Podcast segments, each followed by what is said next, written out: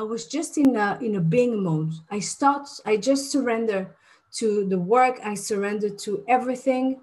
And I just, I was being, I was in my Havaya, like you say in Hebrew. And my realization throughout that were enormous. I, I discovered that I had a higher soul that I can connect to through my meditation, and that she is basically guiding me. Okay. I also uh, discover that um, there is no difference between reality and imagination.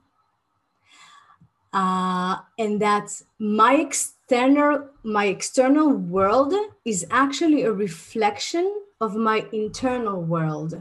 So whatever i have in my own thoughts is actually showing up for me outside. Then I start paying attention to the signs uh, through uh, dreams, through animals, through songs. I was asking a question, I was getting the answer from a song playing in the radio, even through nature.